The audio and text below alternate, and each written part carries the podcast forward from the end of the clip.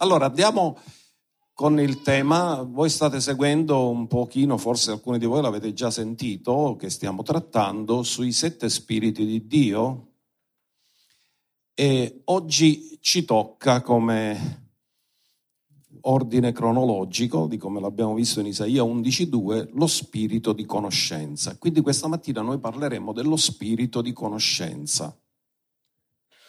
E cercheremo di fare capire perché la parola di Dio è stata scritta non in italiano, ma è stata scritta in greco, il Nuovo Testamento, e mentre in italiano quando usiamo la parola conoscenza è molto generica ed è una sola, nel greco invece ne avevano parecchie parole per dire conoscenza, ognuna di queste aveva un significato speciale che oggi cercheremo di capire in maniera particolare. Ma a me piace aprire con un verso del Salmo 25, 14 Salmo 25, 14 c'è una perla di conoscenza che dice così. Il segreto dell'Eterno è rivelato a quelli che lo temono. Allora Dio può dare conoscenza, ma ad alcuni rivela i segreti. La conoscenza è generica, i segreti sono particolari. E a chi li dà i segreti? I segreti li rivela a quelli che lo temono. E dice ed egli fa loro conoscere il suo patto. Ora tu pensa il Salmo 25 è stato scritto da ebrei, allora per gli ebrei, forse non si immaginavano neanche che l'avremmo letto non nel Nuovo Testamento, e dice fa loro conoscere il patto, ma perché tutti gli ebrei non erano tutti sotto il patto? Però una cosa è stare in un patto e un'altra cosa è avere la rivelazione del patto. Quindi dice che Dio fa conoscere loro il patto. Lo guarderemo più avanti, vi preannuncio semplicemente che lo spiegheremo con l'esempio, perché c'erano due re, tutte e due sotto il patto. Uno era Saul, che era stato unto come re, faceva parte del patto l'altro era Davide. Però quando hanno dovuto affrontare il gigante, pur essendo tutte e due nel patto, solo chi aveva la rivelazione del patto ha affrontato il gigante. Quindi partiamo da, dopo questa piccola introduzione, da Giovanni 7, 38, 39, perché questo è attraverso Proverbi 18.4 dove c'è scritto appunto cos'era la sapienza come un fiume che gorgoglia, mi ha dato l'input di fare capire perché Gesù ha parlato di fiumi al plurale. E dice così, chi crede in me, come ha detto la scrittura, da dentro di lui sgorgeranno fiumi di acqua viva. Ognuno dica fiumi di acqua viva. Voi qua ce l'avete i fiumi, noi in Sicilia abbiamo solo torrenti, però voi avete le idee più chiare cos'è un fiume. Fiumi di acqua viva e ha parlato al plurale.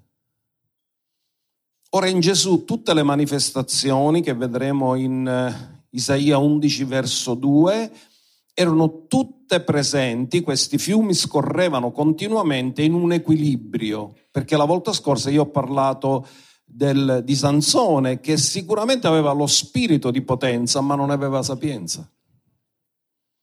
In Gesù tutte queste manifestazioni operative dello Spirito Santo erano manifestate in un perfetto equilibrio perché spesso quello che abbiamo bisogno è equilibrio, perché ognuno di noi tendiamo in qualche cosa a essere squilibrati in qualcosa. Quindi Dio vuole dare equilibrio e io prego che questa Chiesa sia una Chiesa equilibrata. E dice nel verso 39, ora egli disse questo dello Spirito, che avrebbero ricevuto coloro che avrebbero creduto in lui. Lo Spirito Santo infatti non era ancora stato dato perché Gesù non era stato ancora glorificato. Quindi da questa scrittura comprendiamo che Gesù sta parlando dello Spirito, ma sta parlando del giorno di Pentecoste. Che nel giorno di Pentecoste, quando la casa fu riempita e quando ognuno di loro ricevettero le lingue di fuoco, hanno ricevuto potenzialmente i fiumi dello Spirito. Però una cosa è riceverli potenzialmente e un'altra cosa è averli in manifestazione. Quindi andiamo al nostro testo, perché oggi stiamo trattando del sesto nell'elenco dei sette spiriti di Dio, che capite che lo spirito è uno, sono manifestazioni, sono caratteristiche dello spirito. Quindi in eh, Isaia 11 verso 2 dice lo spirito dell'Eterno riposerà su di lui, spirito di sapienza, di intelligenza, di consiglio, di potenza, spirito di conoscenza, ognuno dica spirito di conoscenza e di timore dell'Eterno. E il sesto, sei è il numero d'uomo significa che l'uomo è stato creato per conoscere Dio. Questa è la vita eterna. È stato creato per la vita eterna, ma cos'è la vita eterna? Conoscere Dio.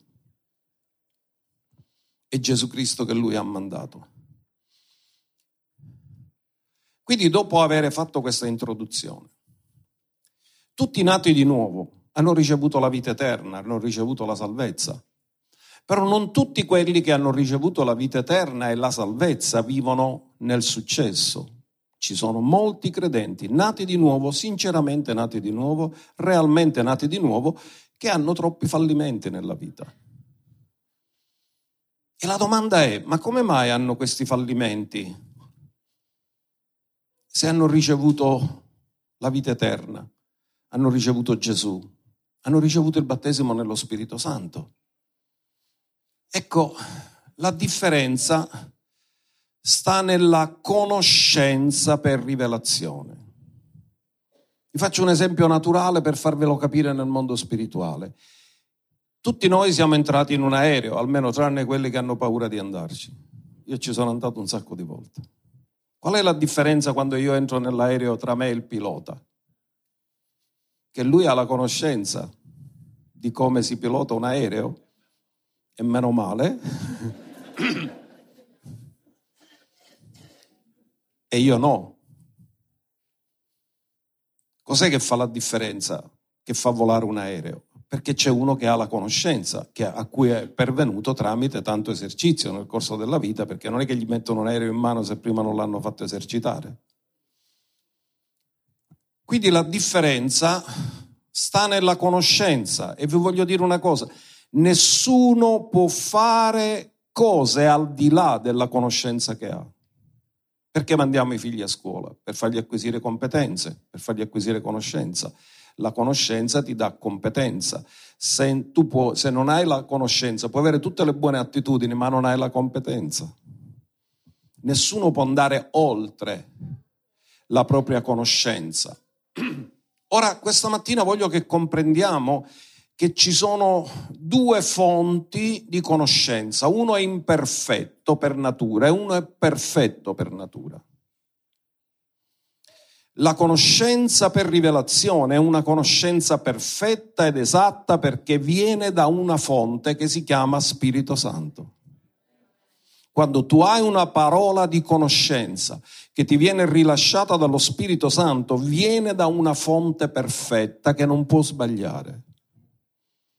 Mentre l'altra conoscenza, quella naturale, viene dai sensi naturali. Noi conosciamo le cose attraverso i cinque sensi, poi sono di più, va bene, ma si dice cinque sensi naturali. Attraverso la vista, attraverso l'udito. Tu non puoi fare capire a un cieco come sono i colori se è nato cieco.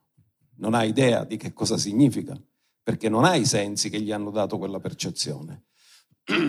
Ora, la conoscenza dei sensi è imperfetta ed è soggettiva. Io faccio sempre l'esempio che nella stessa casa c'è la stessa temperatura, però uno sente caldo e l'altro sente freddo. Perché ognuno percepisce la realtà in maniera soggettiva. Ora, quello si fa ammazzare per dire che c'è freddo e l'altro pure dice ma c'è caldo. In realtà è perché i nostri sensi percepiscono le cose in maniera soggettiva e siccome tutte e due non arrivano alla stessa conclusione, praticamente questo ci fa capire che la conoscenza dei sensi è imperfetta. Perché se la conoscenza fosse perfetta, tutte e due dovrebbero arrivare esattamente alla stessa conclusione. Ed è così per la conoscenza per rivelazione. La conoscenza per rivelazione nasce da una fonte perfetta e se tutti attingiamo a quella fonte, tutti arriviamo alla medesima conclusione. Ecco perché è possibile l'unità. E Gesù ha pregato per l'unità. Se l'unità fosse impossibile, Gesù non avrebbe neanche pregato per l'unità, ma se l'unità è possibile, è possibile solo per il fatto che venendo a conoscere per rivelazione, la rivelazione di Dio è perfetta, precisa e assoluta e se noi tutti quanti attingiamo lì ci ritroviamo perfettamente uniti. È un risultato di tutto questo. Quindi, qual è la differenza tra la conoscenza sensoriale o naturale e la conoscenza per rivelazione. Che la conoscenza naturale ti produce informazioni, ma la conoscenza per rivelazione ti produce trasformazione. Quando è che tu sei nato di nuovo? Quando hai avuto la rivelazione che Cristo Gesù è morto sulla croce al posto tuo e l'hai ricevuto come Signore della tua vita, da quel momento è iniziata la trasformazione nella tua vita. La conoscenza sensoriale ti dà informazione, ma la conoscenza per rivelazione produce trasformazione. In altri termini, non può essere trasformato più di quanto hai conoscenza per rivelazione. Ecco perché Paolo prega per gli Efesi chiedendo a Dio spirito di sapienza e di rivelazione. Allora, Ci sono alcuni appunto che dicono ma c'è scritto così nella Bibbia perché non funziona per me. Perché pensano che solo perché hanno imparato qualcosa o sanno ripetere qualcosa a memoria, pensano che hanno rivelazione, ma tu ti accorgi di avere rivelazione quando sei capace di agire con franchezza e coraggio in certe cose perché se ne sei assolutamente certo anche se non lo sai spiegare perché la conoscenza per rivelazione ti dice che tu sai perché sai, ma non sai come lo sai. Se tu dici a una persona, ma tu come fai a sapere che sei salvato? Dice, non lo so, però lo so.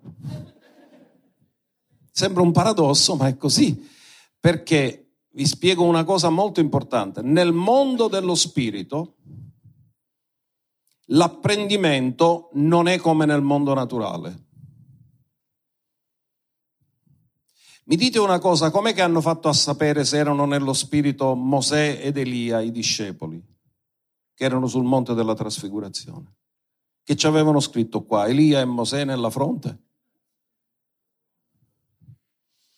Perché nel mondo dello spirito non conosci per mezzo dei sensi, ma per impartizione spirituale tu sai che tu sai. La conoscenza fluisce direttamente da Dio a noi senza avere un processo di apprendimento. Il processo di apprendimento è per la conoscenza naturale, ma non c'è processo di apprendimento nella conoscenza per rivelazione, avviene direttamente per impartizione. Cosa vi voglio dire stamattina? Una cosa molto importante. Molti dicono ho ascoltato questa parola, ma non ho capito esattamente che cosa diceva, me la devo riascoltare tante altre volte.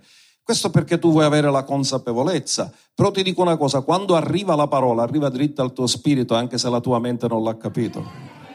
Perché la parola è spirito e vita. Quindi anche se ti sembra che non l'hai capito, tu l'hai ricevuto. E quando l'hai ricevuto, Dio te la tira fuori nel momento giusto.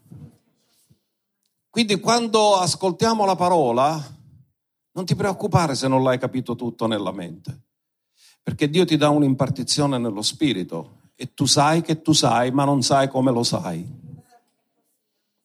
Ora, Giobbe, tutti voi sapete che era, Dio lo ha definito giusto. Guarda il mio servo Giobbe come giusto. E a un certo punto Giobbe, in Giobbe 42,5, dice che aveva solo sentito parlare di Dio, eppure Dio già l'aveva sen- dichiarato giusto solo perché aveva sentito parlare di lui. E aveva delle condotte buone e poi nel verso 42,5 dice il mio orecchio aveva sentito parlare di te, ma ora il mio occhio ti vede. Ascoltate, Dio è spirito, come faceva Giobbe a vedere Dio non è vedere con gli occhi naturali, e vedere con gli occhi dello spirito. In altri termini, cosa ha detto Giobbe? Io avevo sentito, sapevo di te, ma la rivelazione mi è arrivata dopo. Ora ti vedo, ti vedo come tu sei, ti vedo nel mondo dello spirito. Prima ti immaginavo, ora ti vedo. Tu una persona che non conosce la puoi immaginare, ma quando la conosci la vedi. E quando la vedi, la sua faccia non te la scordi più. Non la scambierai mai per un altro perché la vedi. Amen? E Giobbe sta dicendo, ora ti vedo.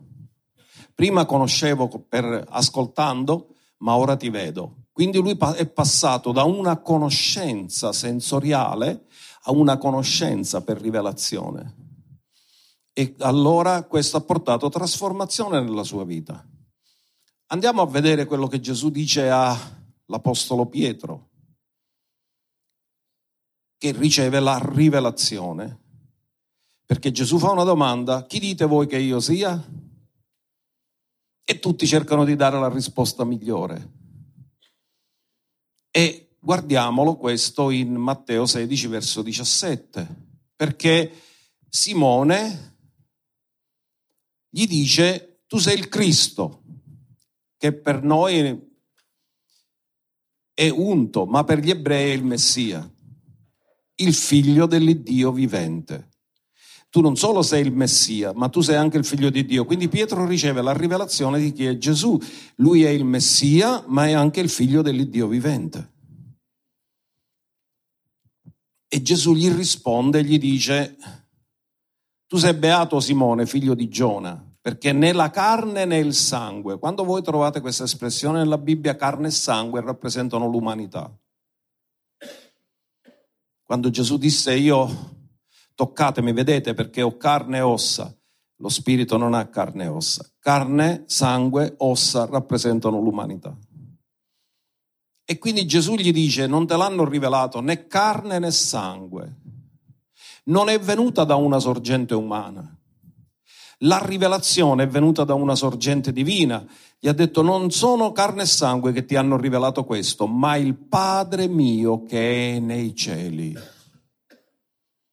Quindi Pietro riceve la rivelazione che Gesù è il Messia, il figlio dell'Iddio vivente, ma non lo riceve attraverso una conoscenza sensoriale, lo riceve attraverso rivelazione diretta dal Padre. Ascoltate bene, ogni rivelazione che viene dalla fonte divina è sempre perfetta ed assoluta e immutabile.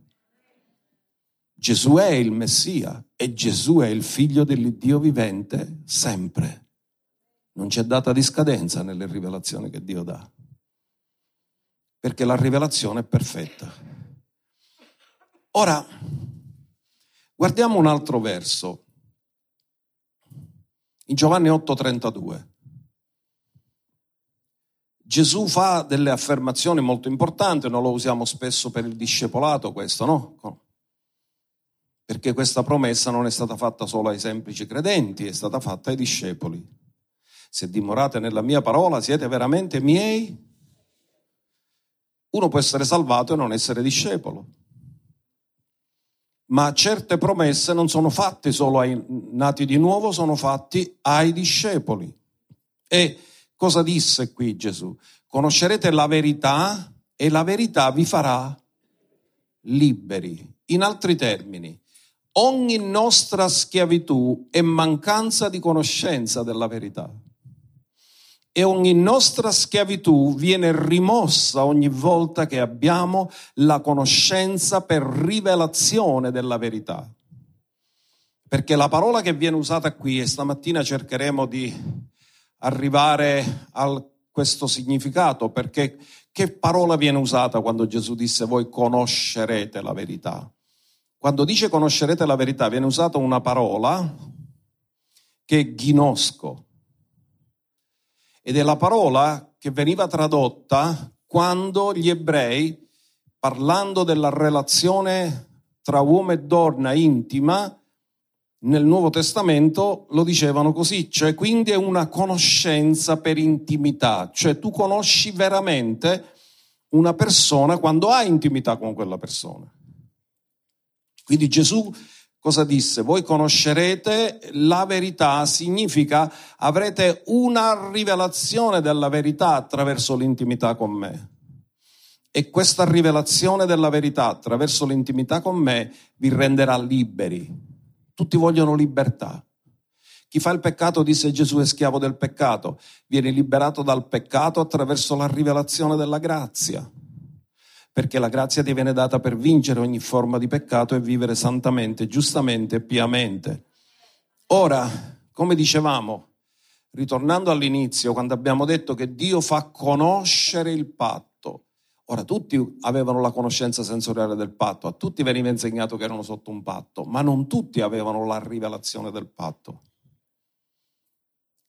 Davide, poiché aveva la rivelazione del patto, quando parlò con Saul disse guarda, mio Signore, che io quando ero con le pecore, veniva un orso, veniva un leone, io li uccidevo, io li squartavo. E colui che mi ha liberato dal leone e dall'orso mi libera anche dal filisteo.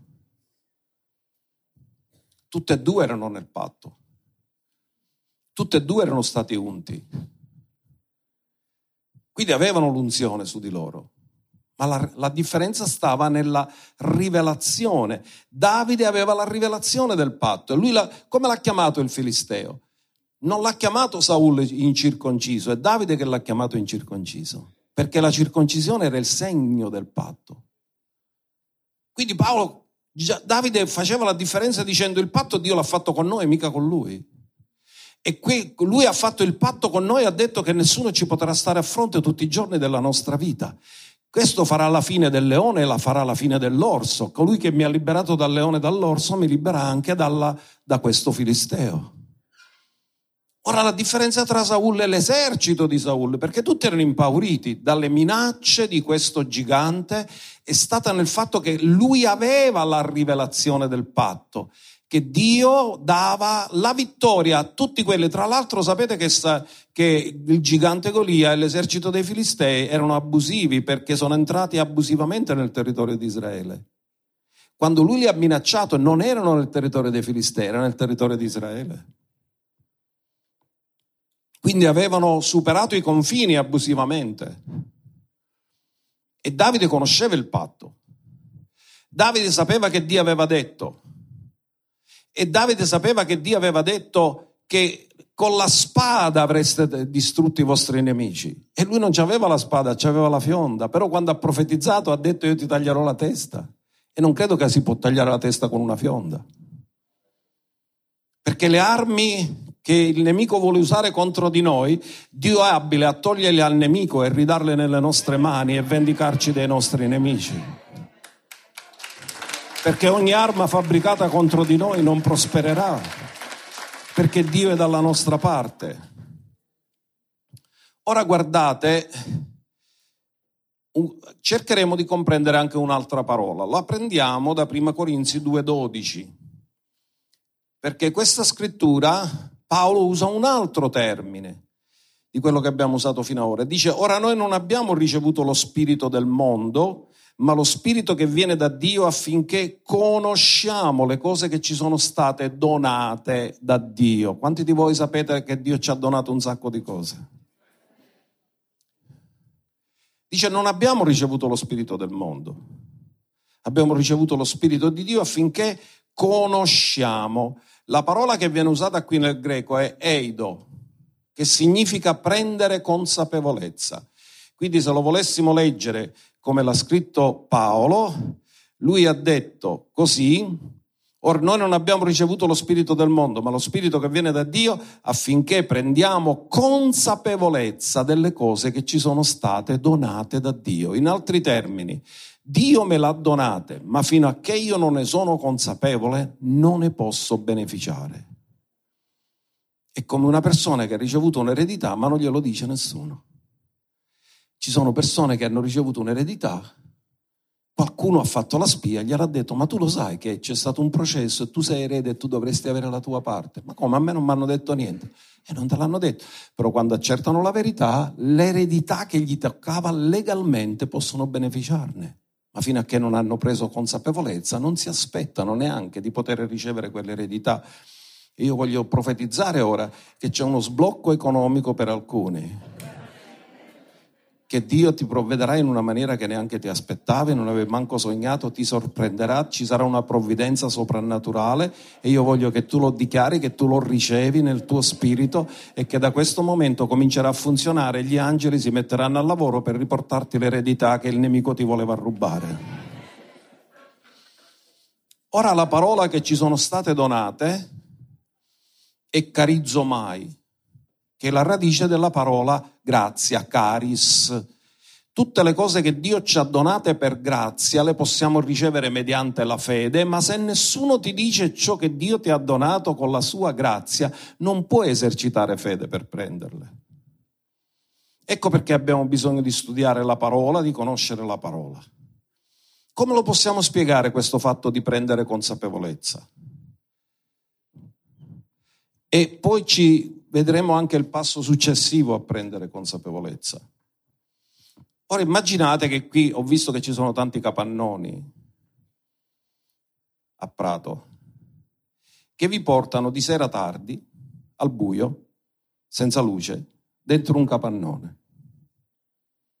Poi all'improvviso accendono la luce e tu trovi che ci sono uffici, computer, interruttori, suppellettili, mobili, e ti dicono questo è tuo. E tu sei sorpreso. Eri entrato al buio e non sapevi niente cosa c'era. Ma quando si accende la luce tu prendi consapevolezza di quello che c'era. Però il fatto che hai preso consapevolezza di quello che c'era perché la luce si è accesa non significa che tu sai usare le cose che ci sono là dentro perché quello poi ha a che fare con la tua conoscenza e la tua competenza. Ci può essere un computer, ma se tu non lo sai usare il computer, è là, è tuo, ma non lo sai usare. Ci possono essere altre attrezzature, altre cose, però da dove tu prendi consapevolezza, questo è il primo passo, ma dopo aver preso consapevolezza devi avere la competenza per usare quello che ti è stato donato. Quindi Paolo usa questo termine. In altri termini, quando noi predichiamo il Vangelo, diamo conoscenza alle persone delle cose che ci sono state donate da Dio. Ci è stata donata la vita eterna, ci è stato donato il battesimo nello Spirito Santo, ci sono stati donati i doni, ci sono state donate preziose e grandissime promesse. Però se nessuno me lo dice, io non sono capace a prenderle. Ecco perché Gesù disse predicate il Vangelo, la buona notizia. Cos'è la buona notizia? Il Vangelo è la buona notizia a ogni persona. Se le persone non lo sanno, non ne prendono consapevolezza, non potranno neanche averlo. Ecco perché noi siamo debitori a tutti e dobbiamo predicare a tutti quanti il Vangelo, quel Vangelo che ha salvato noi, potente di salvare chiunque crede. Però se che non lo sanno, non possono riceverlo. Ora, noi siamo entrati con la nuova nascita in una nuova dimensione, ma se non siamo istruiti, ammaestrati a sviluppare la competenza, avete sentito nella testimonianza che ha fatto Noemi il fatto che c'è una promessa e loro hanno esercitato fede, non è arrivata nel tempo che loro si aspettavano, è arrivata nel tempo giusto, nel tempo di Dio e l'hanno dedicato nella festa della mamma. È una coincidenza o un addio incidenza. Che lui ha i suoi tempi, i suoi momenti, sono tutti precisi, sono tutti perfetti, sono tutti meravigliosi. Quindi cari, noi dobbiamo imparare, dobbiamo capire cosa Dio ci ha donato. Perché la differenza tra uno che vive nella vittoria e uno che vive nella sconfitta sta nella rivelazione di quello che Dio gli ha donato e di come sapere accedere a quello che Dio gli ha donato. Guardiamo un'altra scrittura molto importante. Efesi 3, 17 fino al verso 19. Ora Paolo sta dicendo perché Cristo abiti nei vostri cuori per mezzo della fede. E la domanda che uno si fa, ma se io sono nato di nuovo, già Cristo non è in me? Sì, Cristo è in te, ma tu lo devi fare dimorare. E questo lo fa la fede. Perché tu puoi, puoi essere in te e tu lo ignori. Tu puoi avere la persona più ricca a casa tua e non saperlo. E morire di fame quando che quello ti potrebbe dare tutti i soldi che ti servono per andarti a fare la spesa. Perché non lo sai. chi hai dentro, che risorse c'ha chi, de- chi vive dentro di te. Quindi Cristo abita in noi per mezzo della fede, affinché radicati e fondati nell'amore possiate comprendere, e questa parola è la stessa parola di afferrare per fede, è lambano, che significa possiate afferrare con tutti i santi, quale sia la larghezza, la lunghezza, la profondità l'altezza, e conoscere l'amore di Cristo che sopravanza ogni conoscenza affinché siate ripieni di tutta la pienezza di Dio. Dillo, Dio mi vuole portare alla pienezza. Dio non comincia qualcosa in te e dice, beh, basta che si salva fino all'ultimo, rimane fedele, tutto è ok. No, il piano di Dio, il proposito di Dio non è farti cominciare, ma portarti alla pienezza. Come ti porta alla pienezza? E qui Paolo ci dice che intanto dobbiamo afferrare con tutti i santi perché è così grande che da solo non posso afferrarlo. Le dimensioni dell'amore di Dio. Io vi dico una cosa, una delle cose che mi ha cambiato di più nella vita è la consapevolezza di essere amato. Mi dà stabilità. Perché tutti noi abbiamo fatto errori, pure io, ne ho fatti tanti. Se non ci credete chiedete a mia moglie, lei li conosce tutti.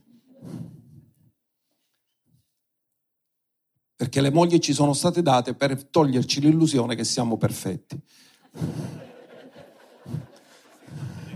Così ci manteniamo umili. Che uno può pensare, sono, io sono perfetto, io, cioè, parla con mia moglie e ti smentirà subito. allora, quando dice la consapevolezza di essere amate, ora le donne forse lo comprendono ancora meglio degli uomini, perché quando una donna si sente amata dal marito non vede ostacoli. E quando un figlio di Dio si sente amato da Dio, si sente sicuro. Perché tu sai che lui non ti ama di un amore condizionato, che anche se sbagli, anche se fallisci, anche se ancora fai stupidaggini, lui non smetterà mai di amarti. E questo ti dà quella stabilità dentro di te, questa consapevolezza. E Paolo disse, è conoscere l'amore di Cristo. La parola che viene usata è quella che abbiamo detto poco fa, ghinosco, che significa conoscere attraverso intimità. In altri termini, è un'esperienza dell'amore. Ce l'hai per rivelazione, sai che tu sai che tu sai che sei amato anche se non sai come mai. Perché tu gli vorresti dire al Signore, ma come fai ad amare uno come me? Ma com'è che ci riesci?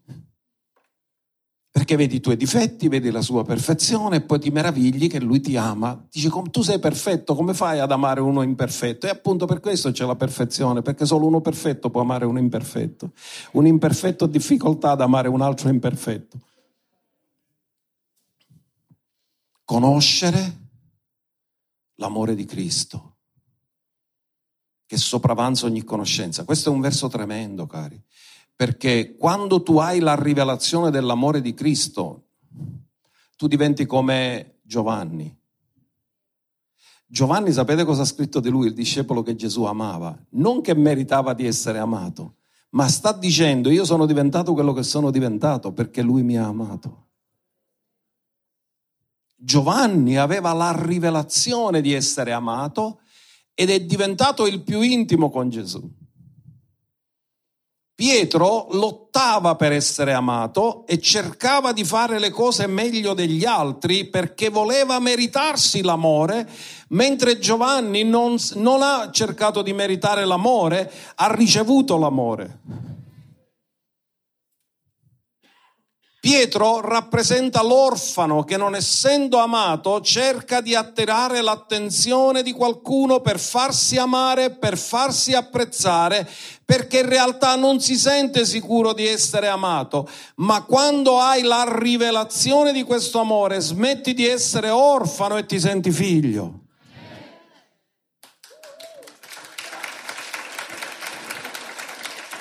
E comincia un cammino di stabilità nella tua vita. Non sei più instabile, diventi stabile nella tua vita perché tu sai, hai conosciuto l'amore di Cristo e questo poi è stato definito il paradosso di Paolo che sopravanza ogni conoscenza. Dice come faccio a conoscere una cosa che sopravanza la conoscenza? Se guardiamo il testo originale greco comprendiamo perché.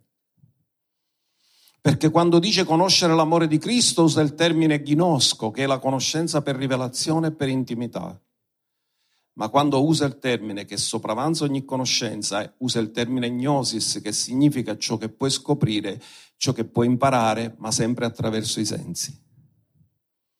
La rivelazione, poiché viene da una fonte perfetta, sopravanza sempre quello che puoi conoscere attraverso la conoscenza umana e i sensi e questo lo spiegheremo meglio più avanti. Quindi ascoltate bene perché questo è molto importante.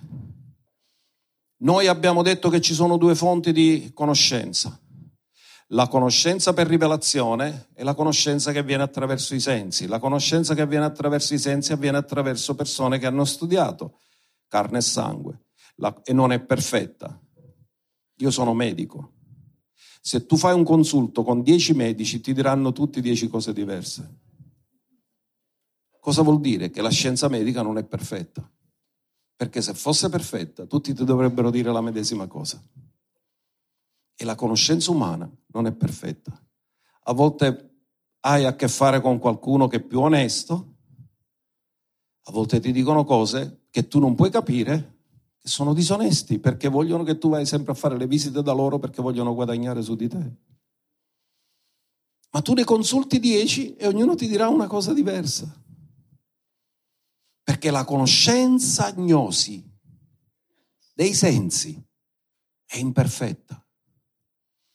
E cosa fanno gli uomini? Si vantano perché hanno quattro lauree, cinque lauree, ma sempre conoscenza imperfetta è. Poi arriva un pescatore che conosce Gesù e fa miracoli. Pietro non era andato a fare la scuola rabbinica, però ha conosciuto Gesù. E da Gesù ha ricevuto, da Dio Padre ha ricevuto la rivelazione. Non te l'ha rivelato carne e sangue, ma il Padre mio che nei cieli. Tu non hai attinto a una fonte umana imperfetta, tu hai attinto a una fonte divina che è perfetta, che è immutabile. È la sorgente della vera conoscenza. Quindi, cari, questo è meraviglioso. E poi vi do un altro verso perché c'è un'epistola piccolina che Paolo scrive a un certo Filemone. E vi do il verso 6 perché il capitolo è solo uno, quindi diciamo solo i versi. E c'è una cosa molto interessante in Filemone, dice affinché la comunione della tua fede sia efficace nel riconoscimento, e viene usato il termine epignosis, di tutto il bene che è in voi a motivo di Cristo Gesù. Cosa sta dicendo Paolo? Che la tua fede e la comunione della tua fede diventa efficace nella misura in cui tu hai, riconosci, ma la parola epignosi significa conoscere perfettamente, quindi è come un altro sinonimo di gnosco, che significa, poiché la conoscenza dei sensi non può mai essere perfetta, se epignosis, cioè una conoscenza perfetta, la fonte è divina. Non è conoscere attraverso una fonte umana. Tu vedi tutte le persone quando hanno bisogno di qualcuno chi cercano? Il professore illuminare che è quello che ne sa più di tutti gli altri, ma è sempre una fonte umana perché poi si farà un'altra scoperta e quella conoscenza viene superata. Ma quando attingi alla conoscenza di Dio, quella conoscenza non ha data di scadenza, non potrà mai essere superata perché è perfetta e non può cambiare mai.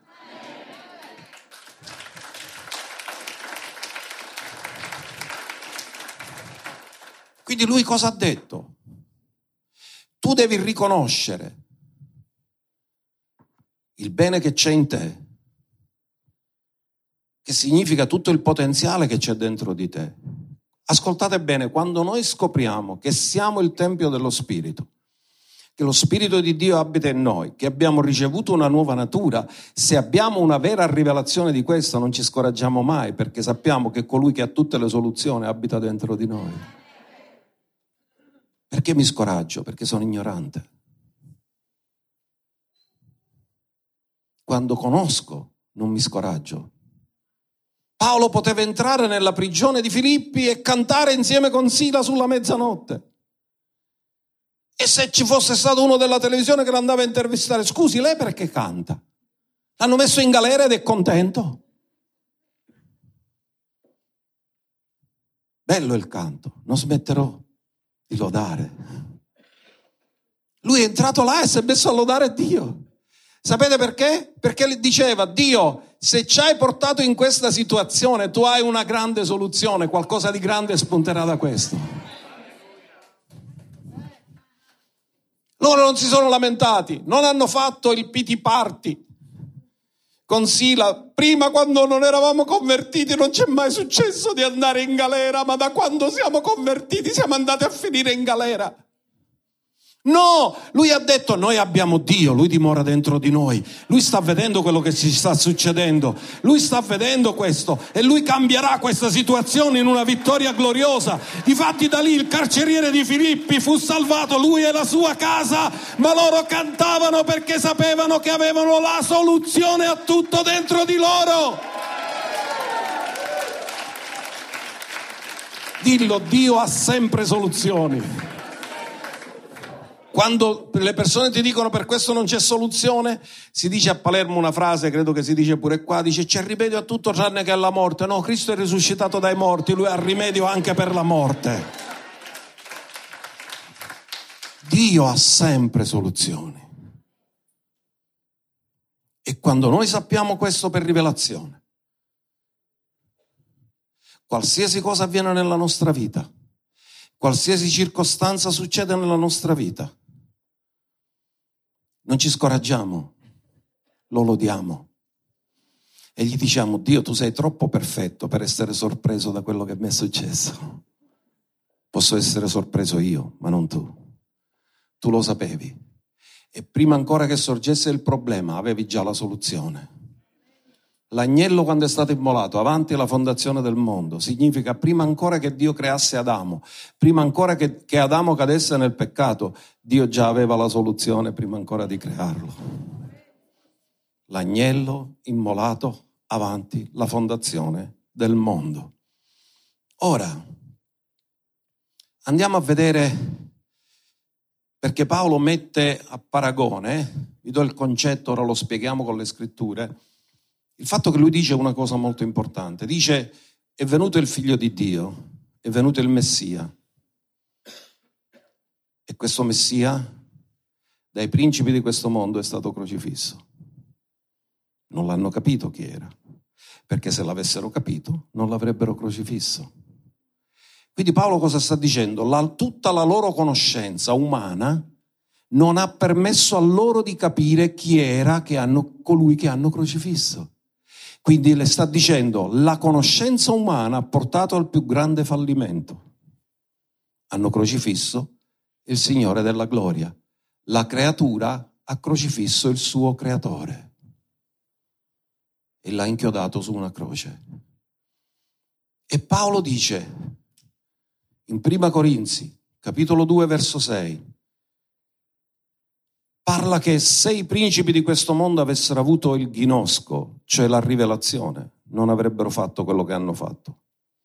Ma leggiamolo. Ora noi parliamo di sapienza fra gli uomini maturi, ma di una sapienza che non è di quest'età né di dominatori di quest'età che sono ridotti al nulla. I dominatori di quest'età sono ridotti al... Avete visto quando sorgono i problemi? C'è questa guerra? Hanno una soluzione? Tutti ci provano, ma nessuno ci riesce. Ma parliamo di, della sapienza di Dio nascosta nel mistero che Dio ha preordinato prima dell'età per la nostra gloria, che nessuno dei dominatori di questo mondo, di questa età, ha conosciuta. E la parola che viene usata è gnosco, non hanno avuto rivelazione. Erano nella conoscenza gnosis, per i sensi, perché se l'avessero conosciuta gnosco, non avrebbero crocifisso il Signore della gloria. Quindi cosa sta dicendo Paolo? Che questi governanti hanno fallito perché Dio ha dimostrato che la conoscenza sensoriale, neanche se appare Dio stesso davanti a loro e viene manifestato in carne, l'uomo ha la capacità di capire le cose dello spirito, perché dopo la caduta gli occhi dello spirito dell'uomo si sono chiusi. Ma chi invece ha conosciuto Gesù, per noi, dal verso 9, come sta scritto, le cose che occhio non ha visto, che orecchio non ha udito, cosa sono questi? Sono i sensi naturali e che non sono salite in cuor d'uomo, le emozioni, i sentimenti, sono quelle che Dio ha preparato per quelli che lo. Quindi significa che quello che Dio ha preparato per te non è sensoriale, è soprannaturale. Dio però le ha rivelate a noi per mezzo del suo spirito, perché lo spirito investiga ogni cosa, anche le profondità di Dio. Quindi la rivelazione avviene per mezzo dello Spirito Santo. Nessun altro ti può fare cadere i veli. Rivelare significa fare cadere i veli. Se tu hai un velo davanti agli occhi, tu non vedi cosa c'è. Ma se il velo cade, tu vedi. La cataratta è un velo che cade negli occhi. E quando la persona prima ci vedeva, poi gli fanno la diagnosi di cataratta, dice vedo male, vedo offuscato, non vedi bene, quando vengono guariti, ce n'è stato un caso di questi a Riccione, che abbiamo pregato per una donna, due, ed sono venuti avanti e hanno detto ora vedo tutto chiaro. Cosa fa Dio? Rimuove i veli. E quando il velo è rimosso, Dio ti fa vedere la realtà con i suoi occhi non come le vediamo noi, ma come le vede Lui. Quando noi vediamo le cose come le vede Lui, vediamo soluzioni, non vediamo problemi. Qual è l'effetto della rivelazione? Cambiamento di mentalità. Tutta la nostra mentalità viene da una conoscenza naturale, dalle nostre esperienze, dalle nostre ferite. Ma la conoscenza per rivelazione è quella che Dio ha detto il mio popolo perisce per mancanza di... Era il suo popolo, quindi non è che non conoscono mentalmente le cose, ma non hanno la rivelazione delle cose. Non è che non conosceva Saul che c'era un patto, ma non aveva la rivelazione del patto. Davide aveva la rivelazione del patto. Il ghinosco, questa conoscenza soprannaturale. Ora, quando la conoscenza per rivelazione entra nel tuo spirito, tutto si illumina e tu comprendi. Forse non lo sai spiegare quello che hai compreso, ma sai agire su quello che hai compreso. E quando agisci su quello che hai compreso è la dimostrazione che hai avuto rivelazione. Gli altri non ti capiranno, solo diranno sei diventato strano, diverso da quando vai in questa chiesa. Che ti hanno fatto il lavaggio del cervello? Sì, col sangue di Gesù. Hanno purificato tutti i pensieri tossici e mi hanno messo pensieri che danno un futuro e una speranza. È la potenza del sangue di Gesù Cristo che agisce nel, dentro di noi. Ora, quando noi afferriamo la rivelazione, saliamo di livello. La rivelazione è come le relazioni. Ogni persona che tu conosci avrà effetto sulla tua vita. Se io conosco lei e lei conosce me, la nostra conoscenza non ci lascia mai allo stesso livello. Perché? Se conosci le persone giuste ti fanno crescere di livello, se conosci le persone sbagliate ti fanno abbassare di livello. Ecco perché dobbiamo essere saggi nelle relazioni. Mio padre, nella sua semplicità, mi diceva sempre cammina sempre con persone migliori di te, non peggiori di te. Perché tutti siamo influenzabili. Tu non puoi scegliere di non essere influenzato, ma puoi scegliere da chi farti influenzare. Farti influenzare di persone che conoscono Dio che hanno fede, che vivono una vita di vittoria, che vivono una vita santa. Scegli di camminare con quelli che ti portano più vicino a Dio. Perché io ho imparato dall'inizio della fede una semplice verità. Qualcuno dei pastori che io ho avuto nel passato mi disse una cosa, ti voglio dire una cosa, ti voglio rivelare un segreto. Tutto ciò che ti avvicina a Dio viene da Dio, ma tutto ciò che ti allontana da Dio non viene da Dio. Io l'ho insegnato pure alle coppie di fidanzati. Io una delle domande che faccio quando faccio le consulenze gli dico, da quando state insieme, siete migliorati o siete peggiorati? Perché se siete peggiorati lo potete fare pure da soli. Non mi ha aiutato. Dio non ti darà una persona che ti peggiora, Dio ti darà una persona che ti migliora. Tutto ciò che ti avvicina a Dio viene da Dio. Tutto ciò che ti allontana da Dio non viene da Dio. Ora, cari, dobbiamo andare alla conclusione. E vi do due cose molto forti. Voglio che entrano forte nel vostro spirito. Dillo, voglio riceverlo nel mio spirito al di là della mente, lo riceviamo nello spirito. E prendiamo seconda Pietro 1, 3 e 4. Perché anche qui Pietro usa un termine importante. E dice, poiché la sua divina potenza ci ha donato tutte le cose che appartengono alla vita e alla pietà. Ci ha donato, secondo la grammatica studiata in Toscana, che è la patria della lingua italiana, è passato, vero? Non è che ce li deve donare, ce l'ha già donato. Il problema è se io lo so, perché se io penso che Dio forse un giorno me li dovrà donare è una cosa, ma se io so che già me l'ha donato, vado solo a ritirarle. È come la pensione, se ti dicono la pensione è arrivata, tu vai solo a ritirarla, non vai a supplicare che ti diano la pensione e ti metti in ginocchio, datemi la pensione, datemi la pensione. Che poi risce tempo, insomma, chi ci arriva manco se supplichi te la danno. Però sei arrivata è alla posta e tu sei quella persona a cui sei intestatario, te la devono dare, è un tuo diritto perché già è stata depositata. Allora dice la divina potenza ci ha donato tutte le cose che appartengono alla vita e alla pietà per mezzo della conoscenza. Guardate, dice, ce l'ha donato tutte queste cose, però te l'ha donato per mezzo della... Cioè, in altri termini, se Dio te l'ha donato e tu rimani ignorante, non le puoi godere. E la parola che usa è epignosis, che significa precisa e corretta conoscenza. E la precisa e corretta conoscenza può venire solo da una fonte precisa e corretta, che si chiama Spirito Santo, si chiama parola di Dio. Non puoi arrivarci in un altro modo. Io ho goduto stamattina la lode perché era un'esaltazione della parola. Ah, ha detto, questo è il mio giardino. Io amo questo. Perché c'è la rivelazione, perché la parola ha sostanza. La parola non viene da una conoscenza terrena, viene direttamente dal terzo cielo. È stata scaricata dal terzo cielo, o come direbbero gli informatici, download. L'ho scaricata dal cielo e non ci sarà mai una Bibbia 2.0 perché ciò che è perfetto non è migliorabile. Basta 1.0 e rimane per sempre. Perché non è una conoscenza che può essere migliorabile come quella dei sensi, perché scopri un'altra cosa e impari un'altra cosa. No, la conoscenza per rivelazione è perfetta perché la fonte è perfetta.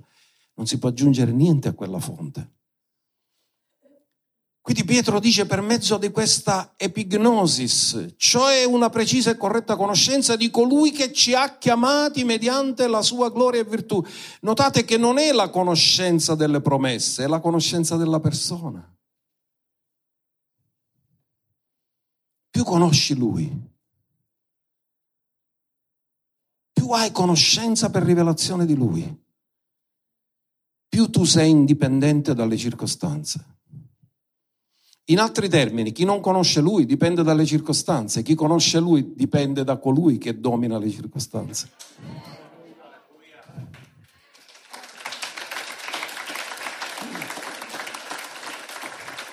E dice che lui ci ha chiamato mediante la sua gloria e virtù. Quanti di voi sapete che la parola gloria, uno dei significati è perfezione? Allora sapete una cosa, voi siete amati da un Dio perfetto, che non è sorpreso di nessuno dei giorni che voi vivete in questa vita sulla terra, perché Davide disse, tu conosci tutti i miei giorni, niente ti è nascosto davanti agli occhi tuoi. Quindi significa che qualsiasi circostanza e situazione che avverrà nella tua vita, Dio la preconosceva e già aveva preparato la soluzione per te. E quando tu impari questo, tu metti a, ti metti a lodare Dio, ad esaltarlo, non ti metti a lamentarti. Mi è piaciuto il canto che dice non mi lamenterò più. Perché quando ti conosco ho solo da adorare e lodare, non ho più niente di lamentarmi. Perché conosco l'Iddio che ha tutte le soluzioni. Che meraviglia. Chi l'ha scritto questo? Un pescatore. Pietro. Disse attraverso la sua gloria e virtù ci sono state donate. In altri termini, poiché Dio è perfetto e conosce perfettamente tutti i tuoi giorni, ti ha provveduto tutte le soluzioni per ogni giorno della tua vita, ma se tu non hai la conoscenza, tu vivi come se Lui non l'avesse fatto. E io credo che tutti noi, all'inizio della fede, Abbiamo fatto un sacco di sbagli perché non lo conoscevamo. Ci lamentavamo, Signore, ma ti sei dimenticato di me? E gli davi il codice fiscale, il telefonino. Sono io. E guardate cosa dice. Attraverso la gloria e la virtù, che significa la perfezione, vi sono state donate preziose e grandissime promesse. Ognuno dica preziose e grandissime promesse. Perché li chiama grandissime? Ora ve lo dico. Io mi sarei limitato a mettere grandi, che rispetto all'Antico Testamento c'erano delle buone promesse, ma nel Nuovo sono migliorate. Il patto nuovo è migliore di quello antico. Dice preziose e grandissime promesse affinché per mezzo di esse, promesse che Dio ti ha fatto, che rispondono a tutti i bisogni che tu puoi passare nella tua vita, diventiate, che cosa vuole che Dio ti, che tu diventi? Partecipe della natura divina. Ognuno lo dica, partecipe della natura divina. Se tu sei partecipe della natura divina, Dio passerà mai dei momenti di crisi economica? Dio passerà mai difficoltà? Se tu partecipi della sua natura divina, tu vivi nel suo livello. Quando vivi nel suo livello, tu vivi nelle sue soluzioni. Il popolo di Israele esce dall'Egitto, trova il mare davanti a sé, allora se lui è partecipe della natura divina, cosa fa Dio? Ha la soluzione, apre il mare e lo fa passare. Tu vivi del suo potere, vivi della sua gloria, vivi della sua grazia. Io vi dico una cosa, basta che gli chiedi, Signore, dammi la grazia per oggi e ti viene concessa. L'aiuto che hai bisogno oggi è già provveduto, è già stato dato. Quindi quando dice preziose e grandissime promesse, per mezzo delle quali diventate partecipi della natura divina dopo essere fuggiti dalla corruzione che è nel mondo a motivo della concupiscenza. Ma la concupiscenza che cos'è? Il desiderio di soddisfare i sensi e oggi viviamo in un mondo dove tutto si pensa che la vera gioia, la vera felicità è soddisfare i sensi, ma quello significa che mai, che il cuore dell'uomo sarà sempre vuoto perché soddisfare i sensi mai ti darà piena soddisfazione perché tu sei spirito. E lo spirito non può essere mai soddisfatto dai sensi naturali, ma dalla presenza di Dio, dalla gloria di Dio, dalla rivelazione di Dio. Tu sei nato per conoscere Lui, per conoscere colui che è perfetto. Ora vi voglio dire una cosa, prendete solo un appunto, ve lo cito. Perché le chiama grandissime? Perché rispetto a quelle dell'Antico Testamento sono migliori. In Deuteronomio 6, dal verso 10, trovate fino al verso 13 che Dio aveva detto io vi darò le case che non avete edificato, i pozzi che non avete scavato e le vigne che non avete piantato. Altri lo hanno fatto, io li prendo da loro e ve li do a voi. Quindi erano grandi promesse queste, amen? Se qualcuno ti regala una casa, ti regala un pozzo, ti regala una vigna, senza che tu manco ci hai messo fatica ti vai là solo a prenderti il raccolto, è una cosa bella, no? Non hai faticato, trovi qualcosa che non hai faticato. Questo rappresenta la grazia. Tu non hai faticato, lui ha faticato per te e lui te la dà gratis. Allora, se quelle erano cose grandi, nel Nuovo Testamento sono grandissime. Perché non c'era, nell'Antico Testamento avevano solo benedizioni materiali, ma nel Nuovo Testamento abbiamo ogni benedizione nei luoghi celesti. Siamo stati benedetti di ogni benedizione nei luoghi celesti in Cristo Gesù. Sono preziose e grandissime promesse che Dio ha fatto a ciascuno di noi. Devo concludere. Mi è piaciuto che avete cantato il canto dove all'inizio avete parlato della donna dal flusso di sangue. Avete parlato anche di altre cose. Ha detto guarda, guarda che hanno beccato proprio la mia conclusione. Perché nella donna dal flusso di sangue noi troviamo i due tipi di conoscenza messi a confronto. Lei sapeva che aveva un flusso di sangue perché i suoi sensi naturali le facevano sentire che scorreva sangue da lei. Lei era consapevole della sua malattia. Lei viveva nella conoscenza dei sensi, ma qualcosa è avvenuto nella sua vita che qualcuno ha parlato a lei di Gesù. E hanno detto, ma lo sai che questo rabbi di Nazareth guarisce tutti? E questa donna da una conoscenza sensoriale che la rendeva totalmente consapevole della sua malattia, la rivelazione che è entrata del rabbi di Nazareth chiamato Gesù comincia a dipingersi nella sua mente la sua guarigione. Ciò che i sensi l'avevano portata a diventare schiava di una condizione perché da 12 anni soffriva e non aveva speranza aveva preso tutti i suoi soldi, aveva speso tutto quello che aveva e non solo era rimasta malata, era rimasta pure povera ed era debole. Perché io che sono medico so che una donna che ha un flusso di sangue diventa anemica e se sei anemico sei tachicardico e sei debole.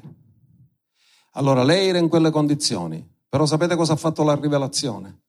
Quando lei ha saputo che Gesù poteva guarirla, si è dipinta in lei qualcosa che i sensi non le potevano dare. I sensi le hanno dato consapevolezza della sua malattia, la rivelazione le ha dato consapevolezza della sua guarigione.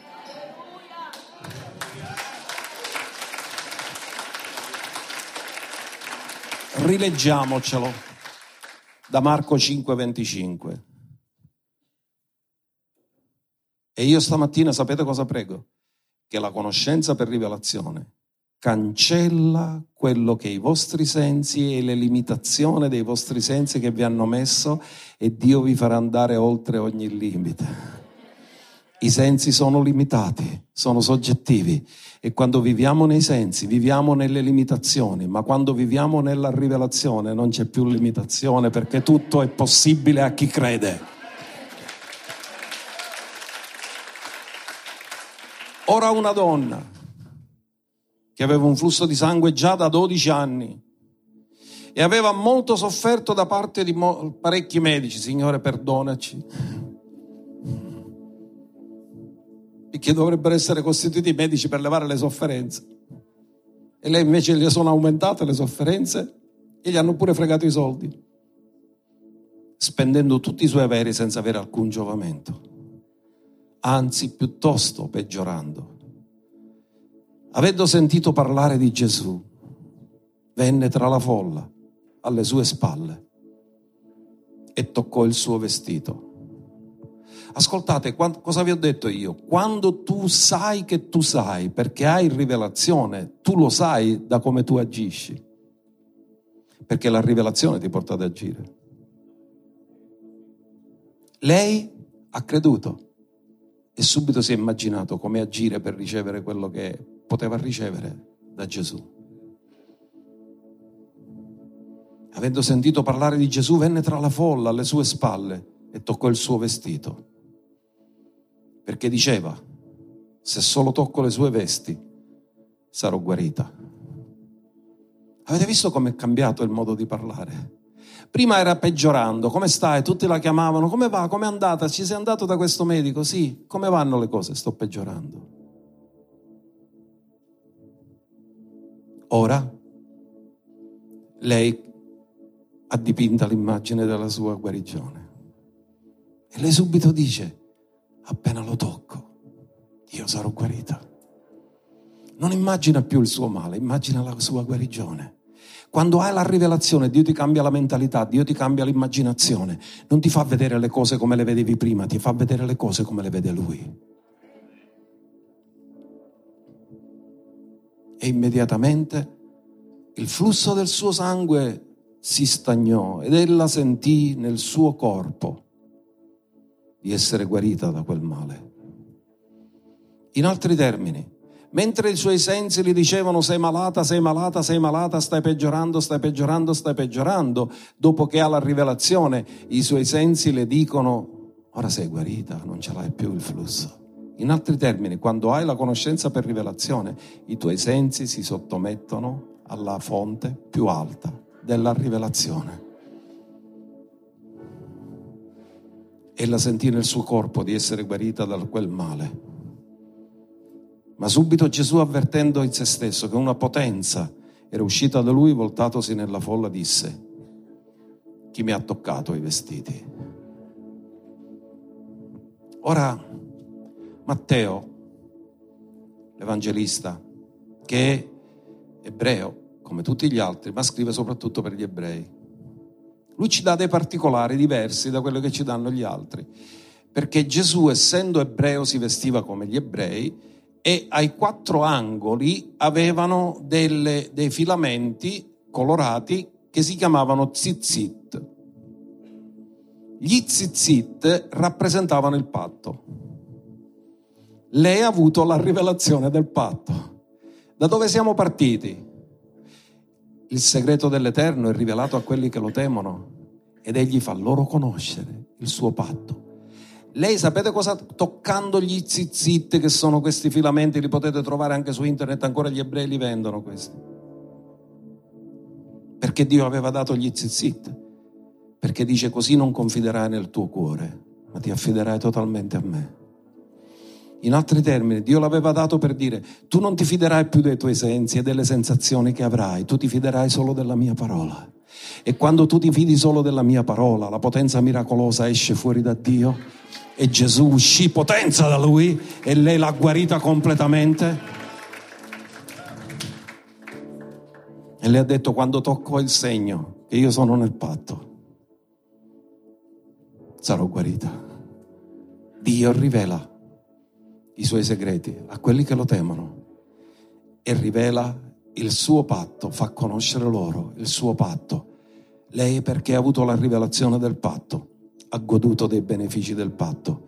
Tu hai la rivelazione della nuova ed eterna alleanza e puoi godere di tutti i benefici della nuova ed eterna alleanza. Facciamo un applauso al nostro Dio, al nostro Dio.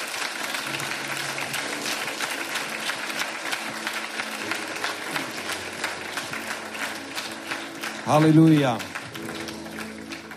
Ho fatto sei mesi di scuola biblica in un'ora. Alziamoci in piedi. Voglio che tu corteggi lo Spirito Santo. Qual è lo scopo di corteggiare? Attirare l'attenzione. Vi ricordate della donna cananea che voleva attirare l'attenzione di Gesù? gridando ha infastidito i discepoli e Gesù non le rispondeva nulla. Lei cercava Gesù per avere un favore, ma non ha attirato la sua attenzione. Dio non è attirato e tu non gli attiri l'attenzione quando ti rivolgi a Lui solo per avere un favore, ma quando lo corteggi quando lei si è buttata ai piedi suoi e lo ha adorato, allora Gesù ha parlato, ha attirato la sua attenzione.